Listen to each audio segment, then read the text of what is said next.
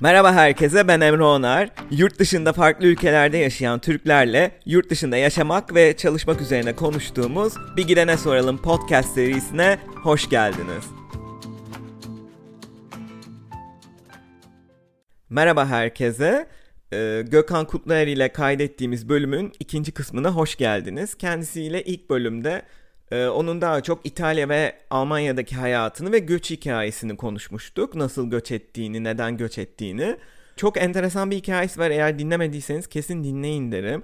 Ee, Schengen turistik vizesiyle Türkiye'den taşınmak istediğine karar verip İtalya'ya gidiyor ve turistik vizedeyken orada iş bulmaya çalışıyor ve de buluyor da ama bu çok kolay bir şekilde olmuyor. Bayağı dolan başlı yollardan geçiyor. Aslında göçmenlik hikayesinin arka planında neler olduğunu da anlatan tabi bayağı komplike bir hikayesi var. Kendisi pazarlama alanında ve özellikle bisikletler konusunda uzmanlaşmış biri. İki adet kitabı var Bulut Fabrikası ve Türkiye'den Gitmek İtalya'ya uzanan bir göç hikayesi isminde. Bu bölümde de özellikle Türkiye'den Gitmek kitabında anlattığı göçmenliğe dair bazı anekdotlardan da yola çıkarak göçmen olmayı, yurt dışında yaşamayı konuşacağız. O zaman hoş geldiniz diyelim. Kitapta da dediğim gibi ikinci kısımda aslında e, göçmen olmakla ilgili özellikle 139 ile 145 arası ben bayağı bir yerin altını çizdim. Hatta şimdi kitaptan birkaç kısmı okumak istiyorum. Az önce de aslında buna değinmiştim mesela. Şunu altını çizmiştim. Çünkü ben bunu sık gözlemlediğim bir şey benim de. E, bu kadar hani net bir şekilde dile getirmişsin e, bulunduğu yeri reddetme eğilimi. Aslında mesela göçmen olmak konusunda pek konuştuğumuz bir şey değil. Göçmenliğin ilk dönemlerinde sık gözlemlediğim bir şey diyorsun. Hatta geçen yıllara rağmen sadece geldiğin yerin mutfağına göre beslenen ve markette ona göre alışveriş yapan bir sürü kişi tanıyorum. Yeniye karşı eskiyi koruma, alıştığından vazgeçememe, korkuyla karışık şüphe, çekingenlik, kendine güvensizlik ve bunun gibi durumların hepsi aşılabilir süreçler olduğunu düşünüyorum. Ancak burada önemli olan kişinin buna ne derece gönüllü olduğu. Böyle bir paragraf devam ediyorsun sonra. Bunun altını çizmiştim mesela. Az önce biraz bahsettiğinde gerçekten bence ilk taşındığında insan biraz daha kendimde de en azından onu gözlemledim. Biraz daha böyle nasıl desem korumacı mı böyle bir e, biraz da taşındığın yaşla da alakalı mesela üniversiteden direkt mezun olunca taşınanla ya da doğrudan üniversite için yurt dışına taşınanla atıyorum belli bir süre Türkiye'de yaşayıp orada çalıştıktan sonra taşınan insanların zaten bence deneyimleri çok farklı oluyor. Ve burada iki yol ayrımı var. Bir insanlar ya kendilerine okey ben buraya adapte olacağım deyip bu şeyi aşıyor, bu kabuktan çıkıyor. Ya da iyice bu kabuğun içine gömülüp böyle aslında Türkiye'de olmadıkları kadar e, Türk kültürüyle haşır neşir de olabiliyorlar. Bu il- ilginç gelmişti mesela buradaki gözlemin. Yine şey insan bir süre sonra bir arafta kalıyor diyorsun. Hani bu onu bütün bir yalnızlığa, asosyalliğe ve şehirde yapılabilecek güzel şeylere karşı isteksizliğe ve en nihayetinde imkanı varsa oradan ayrılmaya itiyor demişsin. Bu da yine hani bir süre sonra yapamayıp e, ya da alışamayıp geri dönen insanlar da e, mevcut ve şey de diyorsun sonra ilerliyor tabii ben başka yerlerden altın çizdiğim şeylere geçiyorum. E, sürekli olarak dile getirilen bir geri dönüş isteği olursa o da bulunulan o anın değerini düşürmekten başka hiçbir işe yaramıyor demişsin. Bu noktada korkuyu ve özlemi bir kenara bırakıp yeni yerde neler yapılabiliyor ona bakmak gerekiyor demişsin. Burada daha fazla uzatmayayım. E, lafı sana devredeceğim. Yeni taşınanlar için böyle verebileceğin tavsiyelerin var mı? İlk e, başta adapte olurken nelere dikkat etmeliler, nelerden kaçınmalılar? Ya bence bir anlamda gel, gelinen yeri beraberinde getirmek sürecin başı için anlaşılabilir bir durum. Sonuçta yepyeni bir yerdesin. Tutunduğun bazı değerler var, bazı insanlar var, hatıraların var. Ee, işte az önce bahsettiğim şey kitapta bahsetmişim yani atıyorum işte o yerin mutfağı bile geldiğin yerin mutfağını arıyor olman bile anlaşılabilir bir şey. Bu hani uçaktan indim ve işte bir anda ne bileyim ben Alman mutfağına alıştım. Bir anda Fransız mutfağı ustası oldum falan. Öyle bir şey yok yani. Damak zevki gelişen bir şey. Ee, insan vücudu belli hem, hem fiziken hem de mental açıdan e, belli başlı süreçlere yavaş yavaş alışabiliyor. Hani bunların hepsi için kendinize bence zaman vermelisiniz. Yani buradaki anahtar kelime gerçekten de zaman ve istek.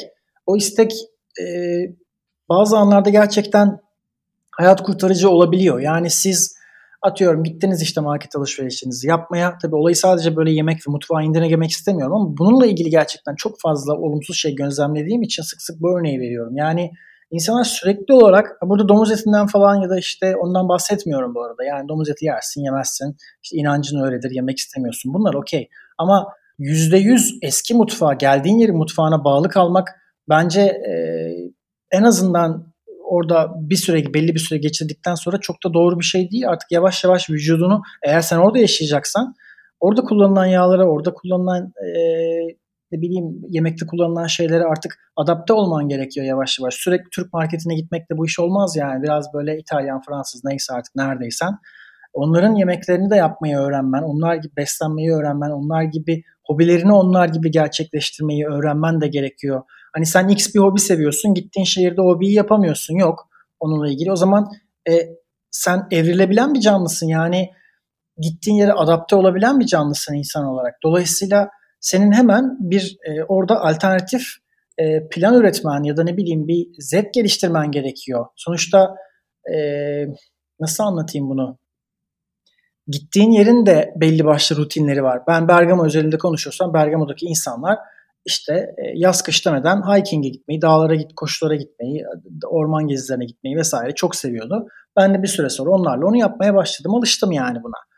Ee, ilk, sen başka bir şehirdesindir. Orada işte dağ yoktur, tepe yoktur ama e, ne bileyim ben işte e, ormanlarda, göl kenarlarında e, belli parkurlar vardır. İnsanların orada yürümeye, koşmaya ya da hiking'e gittiği önemli böyle aktiviteler vardır. Onları yapıyor olursun ya da e, şehre yakın belli başlı yerlerde yapılan başka hobiler, e, ne bileyim yüzme olabilir, e, yaz için konuşuyorum ya da kış için kayak olabilir, bir şey olabilir. Yani bunlar ilk aklıma gelen şeyler ama sen sürekli olarak esasında kendini bir şekilde değiştirmekle yükümlüsün. Çünkü hayatını değiştiriyorsun. Yani gittiğin ülke değişiyor, konuştuğun dil değişiyor, alışveriş yaptığın market değişiyor, köşedeki ne bileyim ben işte her zaman gün aydınlaştığın işte bakkalın değişiyor. Herkes değişiyor. Yani kapıyı açtığında gördüğün manzara değişiyor. Senin karşı dairende oturan komşun değişiyor. Bu kadar fazla şey değişirken sen tutup da bütün o eski değerlerine e, sarılarak aslında gününü kendine zorlaştırıyorsun. Yani bence yavaş yavaş geçiş yapmakta fayda var. E, tabii ki ben bir reddetmeden söz etmiyorum burada. Yani geldiğin yeri reddetme Geldiğin yer sonuçta seni sen yapan bir yer. Ama sonuçta geldiğin yer derken Türkiye'den geliyorsun. Bulunduğun yerse şu an bulunduğun yer ve oranın da belli başlı farklı dinamikleri var. Farklı kültürü, farklı iklimi, farklı mutfağı, farklı insanları, o insanların farklı huyları, onların başka hobileri. Yani bir sürü şey var. Kendini böyle hani açık tutup böyle azar azar onları öğrenmek. O nasıl yapılıyormuş, bu nasıl yapılıyormuş. Merak edip bir şekilde onların komünitelerine e, dahil olmaya çalışmak bence çok daha ilerisi için uzun vade için çok daha doğru bir tutum. Hem böylece e, yani şöyle bir avantajı da var esasında. Sen şimdi elinde belli başlı şeylerle geliyorsun. Bir olmuşlukla geliyorsun oraya. Karakterinin belli özellikleri var. Hayatta yapmaktan zevk aldığın şeyler var. E şimdi onların arasına yenilerini ekleme e, şansın var. Yani düşünsene sen ikinci kez hayat bilgisi dersine giriyorsun. Bu sefer başka bir ülkede giriyorsun. Başka ülkenin az önce söylediğim gibi coğrafyasıyla, iklimi ise iklimiyle ilgili şeyler öğreniyorsun. Orada neyin nerede ne yetiştiğini öğreniyorsun. Hangi meyvenin nerede güzel olduğunu öğreniyorsun falan filan. Bir sürü heyecan verici detay. Ve bu seni bir anlamda oradaki insanlardan, o doğduğu andan beri orada yaşayan o insanlardan hiç göç etmemiş, başka yerde yaşamamış insanlardan esasında bir adım öne taşıyor. Çünkü senin zaten hali hazırda bir hayatın, bir benliğin var bütün doneleriyle beraber. Bir de üstüne şimdi ikinci bir e, nasıl söyleyeyim sana e, ikinci bir karakter inşa ediyorsun. O da senin göçmenlik karakterin ve o göçmen karakteri bu sefer bulunduğun ülkenin e, yeni e, bilgileriyle donatın, donanmaya başlıyor. Bu da seni hem günlük sohbetlerde hem hayatı algılayış biçiminde hem insanlarla atıyorum politika konuşurken ya da ne bileyim davranışları gözlemlerken onlara yaptığın yorumlarda hani bir şeyleri algılarken geçirdiğin süzgeçler çoklaşmaya başlıyor. Birbirinden farklı süzgeçlerden geçirmeye başlıyorsun. Çünkü sen hep daima öğreniyorsun o esnada, geldiğin esnada. Yani hem edindiğin bilgiler var hem de yeni şeyler öğrenmeye başlıyorsun. Ben bunları çok heyecan verici buluyorum. Dolayısıyla bence gidilen yerde e, mümkün mertebe biraz da kendinize zaman vererek yeni şeylere açık olmakta fayda var. Ya onlar öcü değil. Yani yeni insanlar ne bileyim sizin sevdiğiniz şekilde gülmüyor, sizin sevdiğiniz şekilde konuşmuyor, beslenmiyor, e, spor yapmıyor diye yani bu onları kötü insanlar yapmaz. O insanlar oranın gerektirdiği şekilde yaşayan insanlar. Siz de eğer orada uzun yıllar yaşamak istiyorsanız, bir şekilde hani çaba sarf etmek istiyorsanız orada kalmaya mümkün mertebe karakterinizin el verdiği e, ölçüde adapte olmaya çalışmakta fayda var. Hani oluyorsa zaten birkaç yıl içinde belki yıl bile sürmez e, size sinyallerini verir. Aa dersiniz ben tamam ya burada iyi hissediyorum kendimi. Hani şey gibi düşünün oturduğunuz koltuğa iyice böyle at yayılmaya başlarsınız. Ya da o koltuk size sürekli batar. Yani giydiğiniz kıyafetler sürekli dar gelir gibi. İşte o koltukta size batar ve dersiniz ki tamam ben bu kültüre adapte olamadım. Yani ben buranın insanı değilim. Ben soğuğu sevmiyorum, sallıyorum. Ya da işte gittiniz Polonya'da yaşıyorsunuz. Ben Polonya mutfağını çok sevmedim ya falan. Hani bu, bunları deme lüksünüz de var tabii ki. Uyum sağlayamazsınız çünkü size hitap etmiyordur. O zaman başka bir yere gidersiniz ya da dönersiniz. Yani giden kimse şanslı değil, dönen kimse de şanssız değil bence. Yani bu bence biraz şeyle alakalı. Hayattan ne bekliyorsunuz? Nasıl bir şey yaşamak istiyorsunuz? Siz sportif bir hayat mı istiyorsunuz? Kariyer mi hedefliyorsunuz? Zengin olmak mı istiyorsunuz? Hayatınızda hikaye mi biriktirmek istiyorsunuz? Mesela benim Bolonya'da Doruk diye bir arkadaşım var. Onunla çok biz bu konu üzerine kafa yoruyoruz. Yani öykü biriktirmek, kendi hikayeni de başkalarının hikayeleri, bir şekilde başka hayatlara dokunabilmek, o hayatların sana dokunmasına izin vermek. Biz mesela böyle şeylerden çok besleniyoruz ve dolayısıyla bizim için esasında önemli olan mekandan bağımsız bir şekilde kişilerle olabilmek. Yani başka yerlerde kişilerle olabilmek. Mekandan bağımsız dememin sebebi e, neresi olursa olsun yani. Ama yeter ki etrafımızda uyarıcı olarak insanlar, onların güzel hikayeleri, onların e, bambaşka hayat tecrübeleri olsun. Biz mesela bundan besleniyoruz. Bunu, bunu, bunun üzerine sık sık e, kafa yoruyoruz, konuşuruz.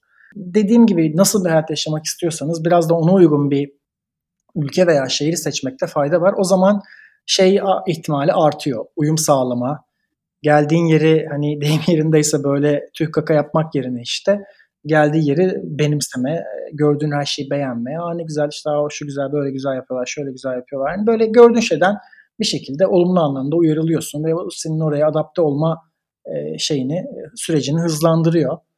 E, ama dediğim gibi işte bunların hepsi biraz kendini tanımayla alakalı. Senin dediğin gibi çok erken yaşta gittiğin zaman tabii ki adaptasyonun çok kısa sürede gerçekleşiyor ama orada da şey ihtimali var. E, kendini tanıdın, çözdün ve dedin ki ben burada yaşamak istemiyorum. İkinci bir göçmenlik daha mesela gerçekleşebiliyor. Atıyorum işte İsveç'e gittin, e, yüksek lisansını, doktorunu tamamladın ama bir türlü İsveç'i sevemedin. Olabilir. Başka bir ülkeye gidiyorsun mesela. Genç yaşlarda hani kendini bulma aşamasında böyle şeyler yaşanabiliyor ama ben bunları olumsuz anlamda söylemiyorum esasında. Sonuçta yaşın genç ve e, o ikinci e, hamleyi yapacak enerjin oluyor zaten. Senin dediğin gibi 30'lardan sonra biraz daha ilerlemiş yaşlarda gittikten sonra da biraz böyle hani kendini zaten tanımış olduğun için ya da o süreci eğer şanslıysan tamamlamış olduğun için zaten e, büyük ihtimalle doğru yeri seçmiş oluyorsun. Hani en azından bende İtalya'da öyle oldu. Şimdi diyeceksin ki niye Almanya'dasın? Süreç bir şekilde böyle gelişti. Hayat biraz devinim içinde. Yani e, benim asıl amacım Almanya'yı o bahsettiğim e, şirkete gidip orada birkaç yıl çalışıp İtalya'ya geri dönmekti. E, şimdi yine Almanya'dayım. Başka bir yerde çalışıyorum ama yine aklımda atıyorum hani ileride olur da becerebilirsem İtalya'da böyle küçük e, bir, bir köyde, bir kasabada küçük bir ev almak var aklımda. Hani bu hani bizdeki Türkiye'deki şey hayali gibi değil yani. işte Ege'ye taşınıp e, organik başlayacağım hayali değil. Yani ev alacağım ama şehirde almak istemiyorum evimi yani öyle söyleyeyim. Başka bir sebep yattığından değil yani. Sadece hani şehirde bir ev almam muhtemelen. Biraz daha taşrada bir ev alırım. E, çok böyle katı bir kafa yapısıyla göç etmemek gerekiyor. Ben onu öğrendim. E, insanlara da hani sık sık bu tavsiyeyi veriyorum. Yani böyle onu yapacağım, yıllık planım şu, bunu yapacağım falan. Hani böyle çok da kesin hatlarla plan yapmamak gerekiyor bence. Çünkü yurt dışında dinamiklerin hepsine e, sağ, şey e, hakim olamayabiliyorsun kendi ülkende olduğu gibi.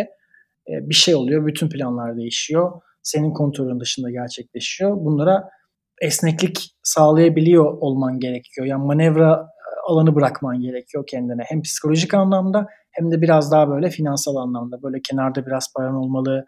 E, işler kötü gittiğinde bileyim bir kriz anı gelir dönmek istersin. Biraz e, ülkende zaman geçirip tekrar bir hayata dünyaya bakmak ister. Tekrar bir karar vermek istersin. Bunların hepsine e, e, psikolojik anlamda ve biraz da işte maddi anlamda hazır olmak gerekiyor. Kesinlikle. Yani hepsine katılıyorum açıkçası dediklerinin. Hem dediğin gibi Türkiye'de biraz daha süreçleri kontrol etme bizim elimizde olabiliyor çünkü sonuçta kendi ülken. Böyle bir, ne bir vizeye bağlısın ne başka bir şey. Onun dışında adaptasyon sürecinde de dediğin çok doğru yani gidilen ülke hatta o ülkedeki şehre göre tamamen bütün süreç değişebiliyor. O yüzden aslında insanların kendi deneyimini başka deneyimlerle kıyaslamadan kendi deneyimi içinde değerlendirmesi gerekiyor. Çünkü herkes bambaşka yollardan geçiyor. Ve de adaptasyon da şey bir süreç aslında yani dediğin gibi uçaktan indim aa yarın adapte oldum ben artık buralıyım kimse demiyor. Hatta benim kişisel gözlemim 6 ay bence bir adaptasyon süreci oluyor. Bir yıldan önce de ben tamamen adapte olunduğunu gözlemlemiyorum açıkçası ama bu benim kendi gözlemim. Ee, ve yapıcı bir tavır göstermek gerekiyor dediğin gibi. Yani mesela kitapta da bahsetmişsin. İşte deniz olmayan bir şehirde sürekli deniz manzarası yok diye hayıflanıp durmak yerine o şehirde insanlar neler yapıyor işte atıyorum uzaktaki bir parka mı gidiyor doğa, ormana mı gidiyor dağa mı çıkıyor hani oranın deneyimlerine kendini adapte etmek gerekiyor demişsin ve bunu yapabilmenin yolu da zihni açık tutmaktan geçiyor demişsin gerçekten doğru e, lafını böldüm özür dilerim. Bu biraz e, havada kalıyor aslında zihni açık tutmak. Belki kitapta e, biraz daha detaylandırabilirmişim. Belki üçüncü baskıya oraya birkaç e, cümle eklerim. Zihni açık tutmak esasında şu. Şimdi etrafında bir şeyler oluyor. Atıyorum okuldasın. E, derse gidip geliyorsun. Ve derse gidip gelir öğretmenlerin anlattıklarını dinler, not tutar. Dönebilirsin. Bu bir e, davranış biçimi, bir öğrenci davranışı. Ya da sosyalleşebilirsin. Dersten sonra arkadaşlarınla oturup o ders üzerine konuşabilirsin. Asılan ilan panolarındaki ne bileyim ben öğrenci aktivitelerini, kulüpleri, e, sosyal etkinlikleri takip edebilir.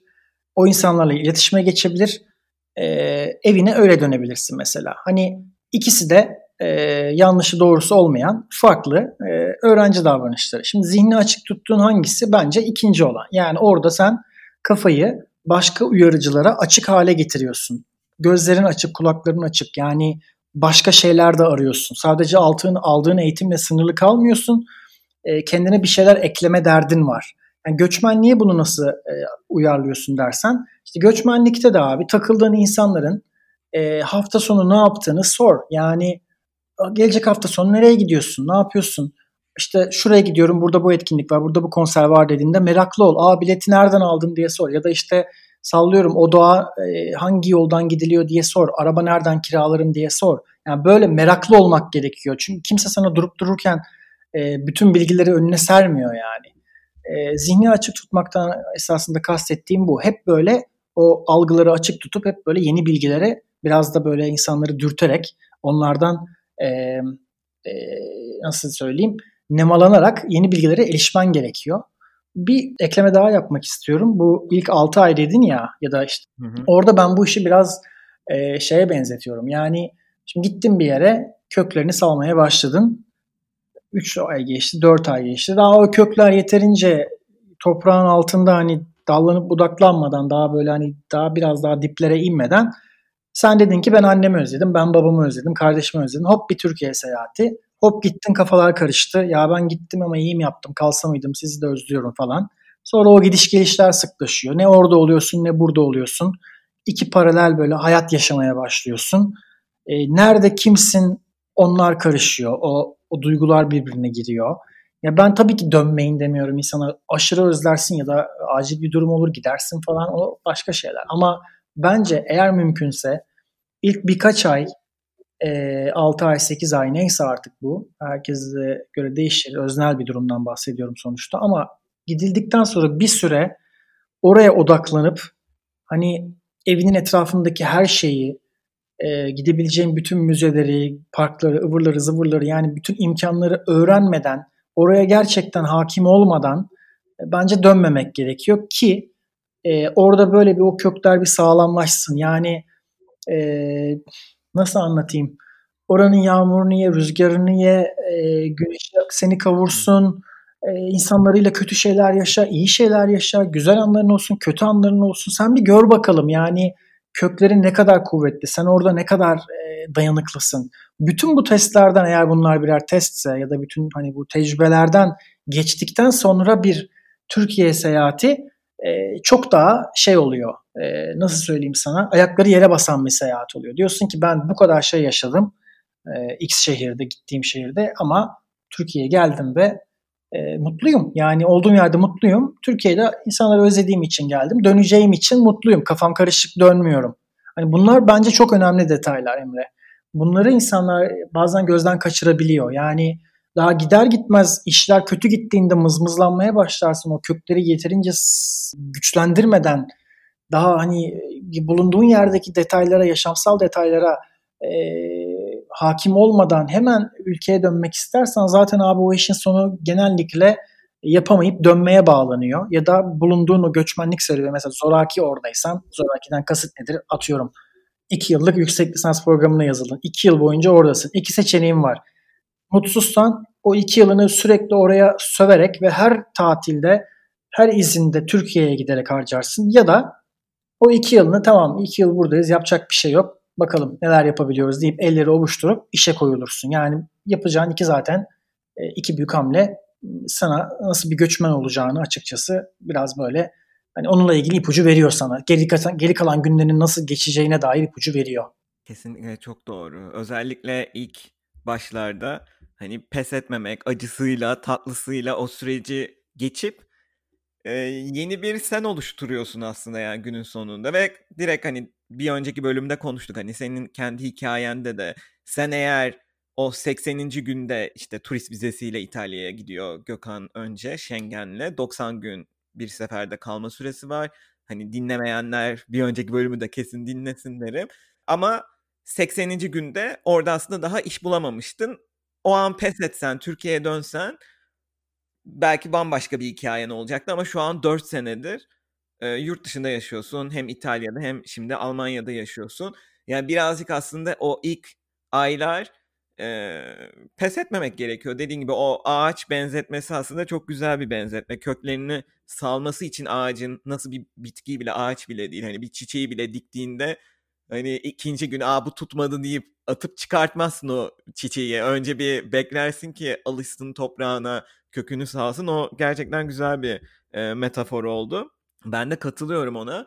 Şeyi de sormak istiyorum. Ya yani mesela e, okey iş bulma konusunda falan girdik ama genel olarak baktığında böyle e, yaşadığın zorluklar açısından ne tür zorluklar yaşadın ya da İtalya'ya ilk taşındığın ya da oradaki ilk yıllarına dönecek olursak şimdiki aklım olsa bunu farklı yapardım dediğin e, ne gibi şeyler var? Ya açıkçası bu yalnızlık beni e, çok yıprattı Emre. Yani tabii böyle her şey günlük gülistanlık konuşuyoruz. Ben böyle insanlara onu yapın bunu yapın falan filan tavsiye veriyorum. İşte Instagram'a bakıyorsun çiçek gibi hayat böyle fotoğraflar e, güzel işte ne bileyim Twitter'da böyle keza insanlara e, güzel olumlu mesajlar vermeye çalışıyorum. Bu e, pandemi döneminde de açıkçası ona dikkat ettim. Çünkü herkes Yok ölüm haberleri, yok rakamlar öyle, yok bilmem ne böyle falan filan. Herkes kötü şeyler paylaşıyor. İnsanlara biraz böyle dünyadaki güzellikleri aktarmaya çalışmıştım. Yani genel olarak zaten e, özellikle son iki yıldır kendimde gözlemlediğim eğilim de bu. Hani biraz daha böyle hayatı güzel, küçük ve e, böyle e, nasıl söyleyeyim sana göze hoş gelen detaylarıyla yaşamaya özen gösteriyorum. Bana iyi geliyor.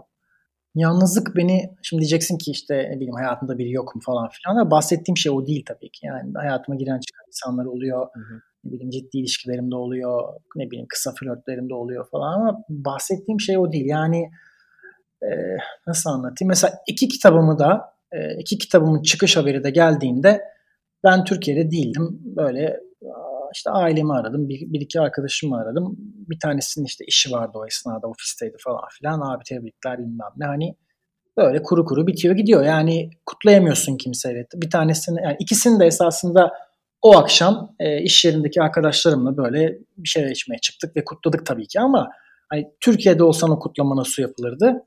E, sen göçmenken nasıl yapılıyor? Tabii ki arasında biraz fark oluyor. Şimdi benim yanımda Türk bir e, bileyim bir arkadaş grubum ya da işte Türk bir kız arkadaşım da olmadığı için böyle o istediğin e, nasıl söyleyeyim sana coşkuda bazen kutlayamıyorsun ya da bir şeyleri yapamıyorsun.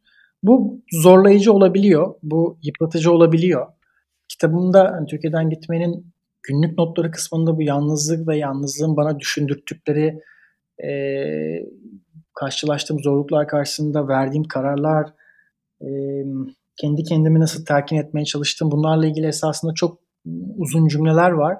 E, o yüzden de hani çok böyle anlatıp böyle insanları şu an sıkmak istemiyorum ama hani tek bir kelime istersen benden seni en çok ne zorladı diye yalnızlık diyebilirim. Şimdi tabii dinleyiciler e, o niye yalnız bıraktın kendini hani gayet sosyal gözüküyorsun sosyal medyada diyecek. Şimdi o o başka bir şey. Yani biriyle tanışık olmak ya da arkadaş olmak başka bir şey. Ben biraz daha böyle gözlemci bir tip olduğum için biraz daha böyle yabaniyim. Ee, hani gerçekten hayatını alma ve gerçekten özelini paylaşma gibi konularda biraz böyle uzakta tutuyorum kendimi. Hal böyle olunca tabii bir yalnızlık var bir de yalınlık var. Yani Türkçe'de bunu şu an açıklayamıyorum. Belki tabii e, lonely ya da işte loneliness, alone, being lonely böyle bunlar aslında çok böyle birbirine tamamen yüzde yüz örtüşen anlamlar değil ya. Hani onun gibi düşünebilirsin. Yalınlıkla yalnızlığı biraz öyle açıklamaya çalıştım. Hani belki seçilmiş yalnızlık, gerçekten yalnız kalma. E, bunların arasında farklar var. Benim yaşadığım biraz da benim seçtiğim bir yalnızlık oldu esasında. Yoksa hani hiç kimse beni aramıyor şu an gibi bir durum değil. Yani İtalya'da öyle dönemlerim de oldu ama şu an Berlin'de öyle bir durum yaşamıyorum mesela. Hani Berlin'de biraz daha e, iyiyim neyse ki. Hani güzel bir arkadaş çevresi edindim. Hiçbir şey olmasa böyle hadi gel kahve içelim diyen arkadaşlarım var burada. O, o güzel onu yakalayabilmiş olmak güzel ama bu benim mesela göçmenlikte 5. yılımda Berlin'de başıma geldi. Hani Berlin'de bu şartları yaratabildim. Bundan önceki 4 yılda bu kadar da şu anki kadar sosyal olmayı başaramadım mesela. Benden de kaynaklanıyor. Bulunduğum yerden de kaynaklanıyor belki. Sonuçta ben Bergamo'da yaşıyordum. Bergamo Berlin kadar e, kozmopolit bir şehir değil falan filan. Yani yaşadığın yerde tabii ki çok etkili bunda. E, etrafındaki sosyal çevreden bağımsız olarak bir e, nasıl söyleyeyim sosyal hayat dizayn etmek kolay bir şey değil. E, bu anlamda şu an çok daha az yalnızım ve bu beni çok mutlu ediyor. Gerçekten kendimi iyi hissediyorum. Ama isterdim Türkiye'den e, benimle beraber gelecek bir atıyorum işte arkada beraber mesela X şirkette çalışmak için gidiyor olsak iki kafadar mesela öyle daha güzel olabilirdi ya da ne bileyim kız arkadaşımla aynı hayallere ve aynı hedeflere sahip olup aynı şehire ve aynı ülkeye gidebilmek de e, güzel bir alternatif olabilirdi. Burada mesela Yiğit diye bir arkadaşım var. E, onun hikayesi biraz öyle. Önce kız arkadaşı geliyor, pardon önce kendisi geliyor sonra kız arkadaşı geliyor Berlin'e.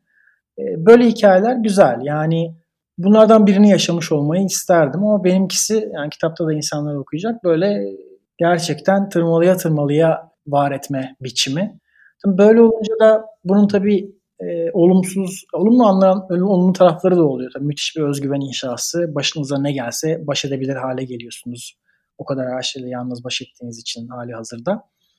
Olumsuz tarafı da hayatınıza giren insanlara biraz böyle şüpheyle bakıp sizden o dişinizle tırnağınızla elde ettiğiniz diyeyim yani tırnak içinde lüksü daha doğrusu lükse konmak isteyen insanlar olabiliyor. Yani sizinle tanışıp kurduğunuz hayatı beğenip ona hiçbir e, emek sarf etmeden dahil olmak isteyen insanlar olabiliyor.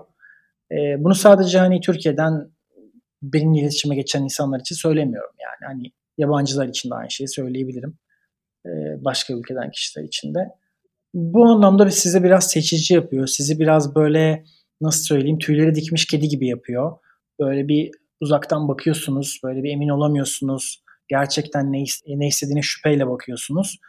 Mesela her şeyi yalnız başarmış olmanın böyle bir yan etkisi var. En azından bende durum bu. Bu anlamda da mesela yalnız göç etmiş olmak belki e, bir tık e, işleri zorlaştırıyor diyebilirim. E, göçmenlikteki sonraki dönemlerinize de etkisi olabiliyor. Ama ta bu yayının en başında söylediğim gibi yine olsa yine yapardım hepsini. Yine aynı kararları verirdim. Kesinlikle katılıyorum bunların hepsine yine.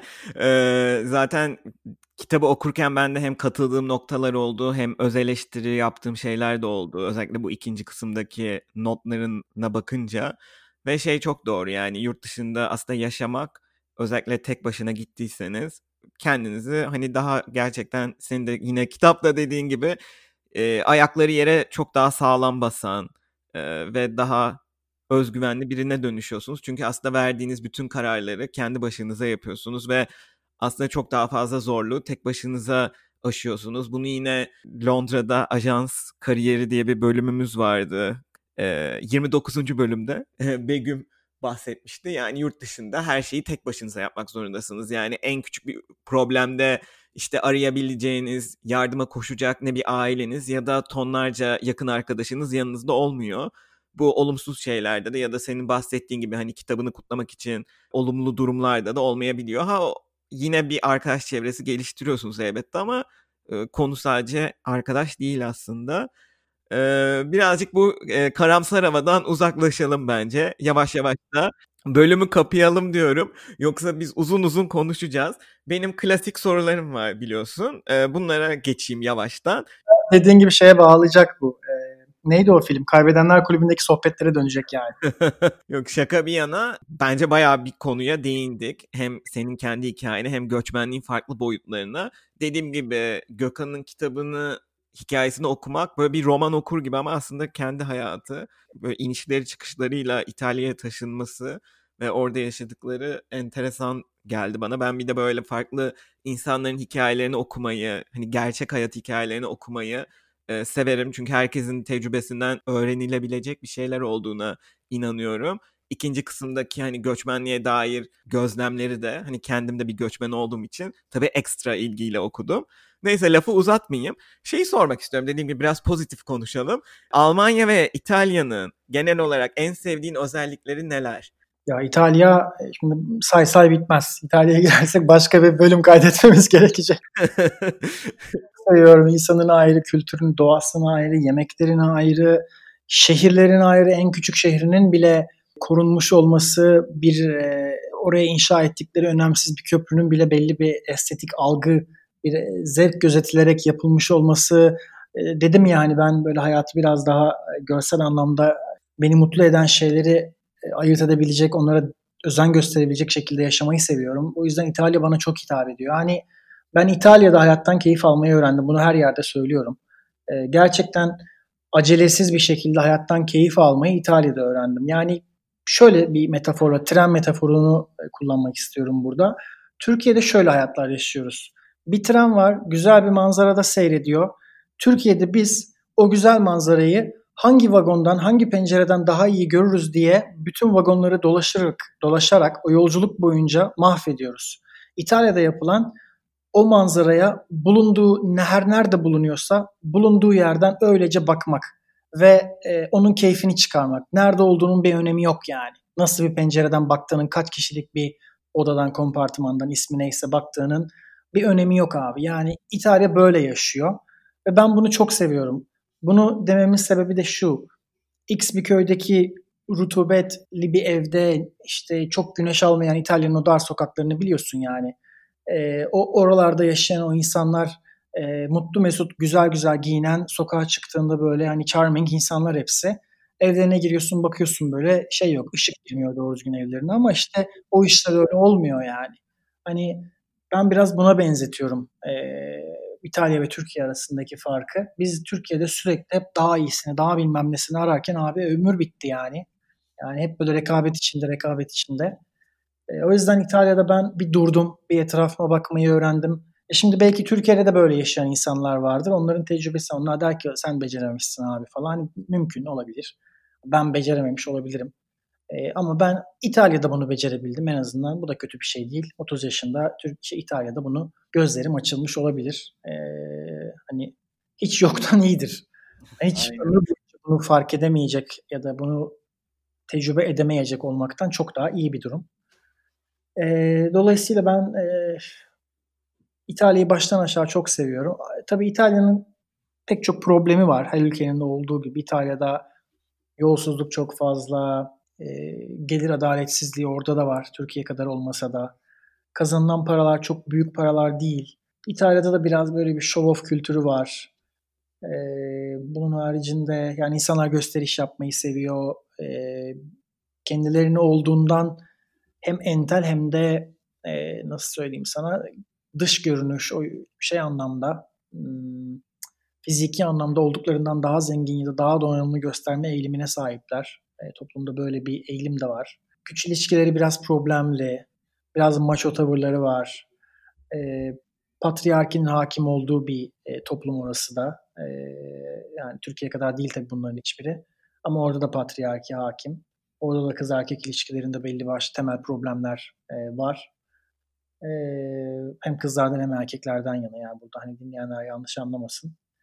E, bunun haricinde yani bu problemlerin hepsini hani ben bizzat bazen yaşadım, bazen de benim başıma yani bazen benim başıma geldi, bazen de e, gözlemledim başka arkadaşlarım da. O yüzden böyle hani e, rahat konuşuyorum. Deyim yerindeyse ahkam kesiyorum. Tüm bunlara rağmen İtalya'da yaşamak o yavaş temposunda o az kazanarak, az lüks bir şekilde yaşayarak İtalya'da ömür geçer. Hani Türkiye'de geçmez ama İtalya'da geçer. Çünkü Türkiye'de hani başınıza gelenler bir kesede e, hani olumsuz anlamda elinizdeki güzellikler bir kesede olduğunda hep o olumsuzluklar daha ağır basıyor. İtalya'da en azından biraz daha dengeli. Yani sokağa çıktığınızda biraz daha sizi böyle mutlu edecek şeylerle karşılaşma şansınız çok daha fazla İtalya'da. Gerek insanlara bağlı olarak gerek yürüdüğünüz bir sokağa, gördüğünüz bir e, bahçeye, parka, doğaya, şehrin içindeki yaşam detaylarına e, bakarak söylüyorum bunu.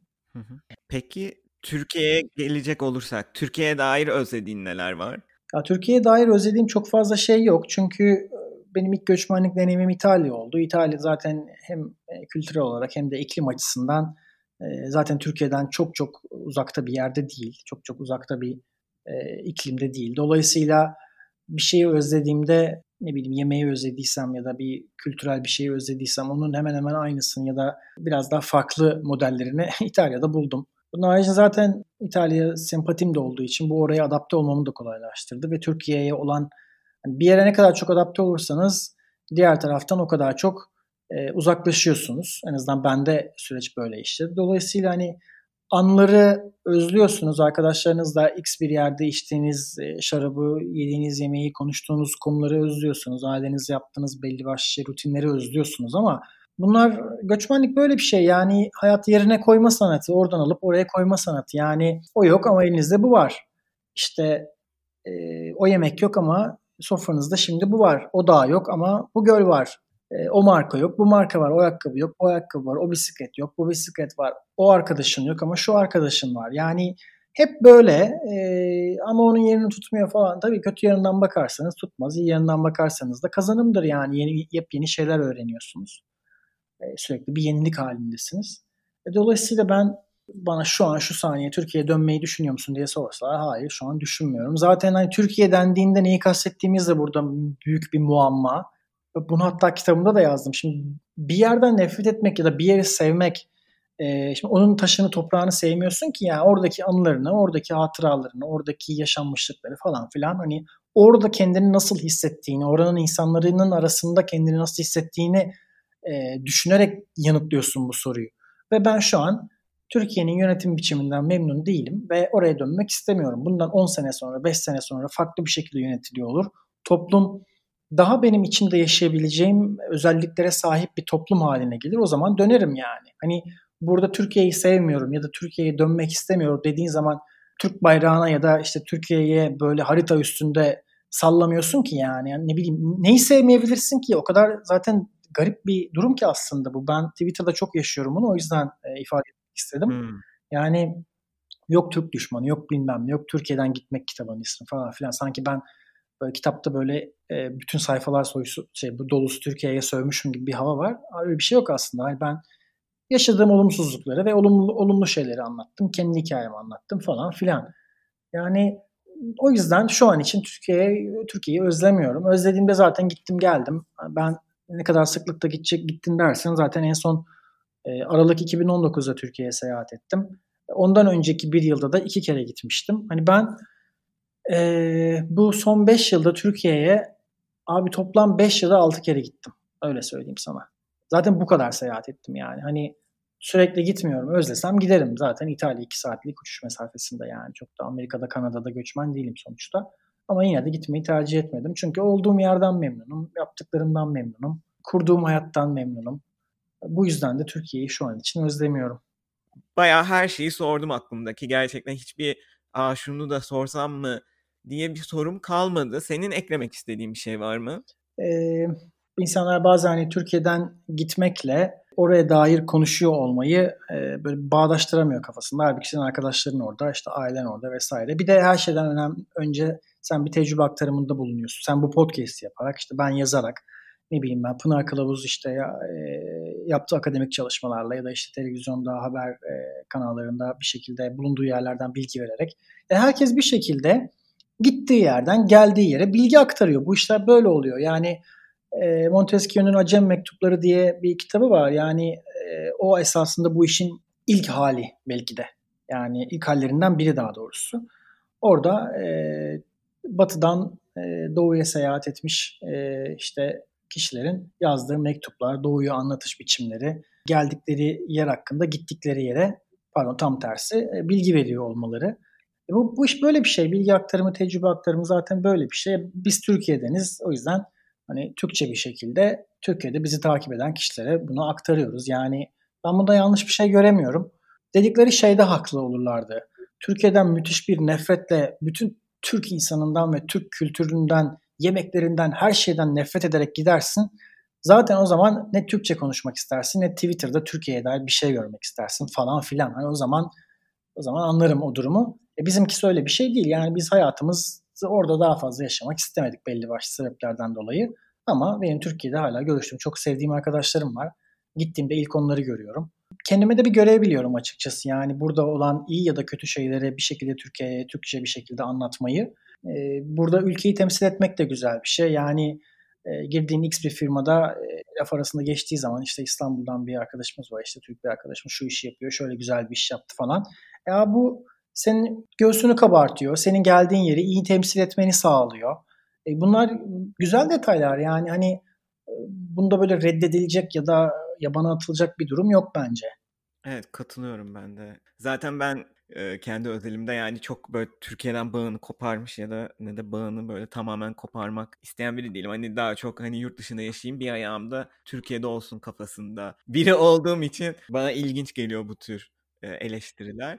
Zaten Türkiye yani düşündüğün zaman Akdeniz'de yemeği güzel, iklimi güzel, her tarafı denizlerle çevrili falan böyle hani gayet güzel bir ülke yani. Hani Avrupa'ya yakın, Beyin Asya'da Rusya'ya yakınsın bilmem ne yerin çok iyi yani ve e, güneye indiğinde neredeyse yılın her dönemi güneyde e, gayet kafa dinleyebilecek şeylerin var, e, imkanların, olanakların var. Hani ben tamam İtalya'ya hayranım. İtalya istediğim kadar gidip gelirim. Ne olacak ki yani? yılda 3 ay 4 ay İtalya'da yaşar geri kalanını Türkiye'de yaşarım falan. Öyle bir hayat kurarsın ki mesela hani base'in Türkiye olur. Gidip geldiğin, ilham aldığın, kendini biraz besleyip kafa dinlediğin yer İtalya olur sallıyorum. Yani benim özelimde konuşuyorum. Hayat bunlara da açık bir şey zaten. İnsanlar bir yere gittiğin zaman şey sanıyor. Gittim ve geri kalan her şey bitti. Yani artık başka yere gidemezsin falan. Ben şimdi ne oldu? İtalya'dan Berlin'e taşındım. E şu an Berlin'de mutluyum. Berlin'in güzelliklerini anlatıyorum. Buradan ne bileyim ben Helsinki'ye taşınırım. Helsinki'de de ben mutlu olacak bir şeyler bulurum kendime. Yani bu sefer de oradaki güzellikleri anlatırım. Hayat gittiğin yeri güzelleştirmekle çok yakından ilintili abi. Yani oradaki güzellikleri bulup kendine katmakla müthiş yakından ilintili bence. Aynen. Birazcık da daha önce de konuştuğumuz gibi açık fikirli olmak, kendini de dış dünyaya e, açık tutmak gerekiyor. Aslında her açısından konuş göçmenliği. Çok teşekkür ederim Gökhan iyi ki katıldın. Ee, gerçekten hem senin hikayeni dinlemek hem göçmenliğe dair yorumlarını üzerine konuşmak beraber çok keyif verdi bana. Ee, zaman ayırdığın için çok teşekkür ederim. Ben teşekkür ederim. Benim için, benim için de çok keyifli oldu. Şimdi tabii dinleyenler e, editlenmiş halini e, dinleyecek bu podcast'in ama biz e, şu an söyleyeyim onlara 1 saat 44 dakikadır e, konuşuyoruz. Sizin dinleyemediğiniz kısımları da oldu ama e, yine de güzel bir sohbet oldu. Umarım e, eğlenmişsinizdir. Umarım bir şeyler öğrenmişsinizdir. E, Emre sana çok teşekkür ediyorum yine böyle bir imkan verdiğin için. E, umarım e, birilerine faydalı faydamız dokunur. Umarım. Teşekkür ederim. Bu arada şey Gökhan'ı e, Twitter'da Gökhan Kutluer ve Instagram'dan takip edebilirsiniz. Kendisi zaten işi de bisiklet üzerine ama kendi hobisini işine dönüştürmüş biri aslında. Çok güzel de fotoğraflar çekiyor. Gerçekten çok beğeniyorum ben de. Ayrıca zaten kitabını bayağı bahsettim hani e, ilginizi çekmiştir diye düşünüyorum. E, Türkiye'den gitmek e, kitabın ismi. İtalya'ya uzanan bir göç hikayesi. E, onu da almanızı tavsiye ederim. Ayrıca bir tane de Bulut Fabrikası diye e, ayrıca öykü kitabı varmış Gökhan'ın. Onu henüz okumadım. Onu da inşallah e, bir sonraki Türkiye'ye gidişimde alıp okuyacağım. Evet. Bu şekilde çok teşekkür ederim Gökhan. Görüşmek üzere. Görüşmek üzere. Hoşçakal. Dinlediğiniz için çok teşekkürler. Farklı alanlardaki insanların hikayelerini dinlemek için takipte kalmaya devam edin. Ayrıca Instagram ve Twitter'da Bir Gidene Soralım hesaplarını da takip edebilirsiniz. Hoşçakalın.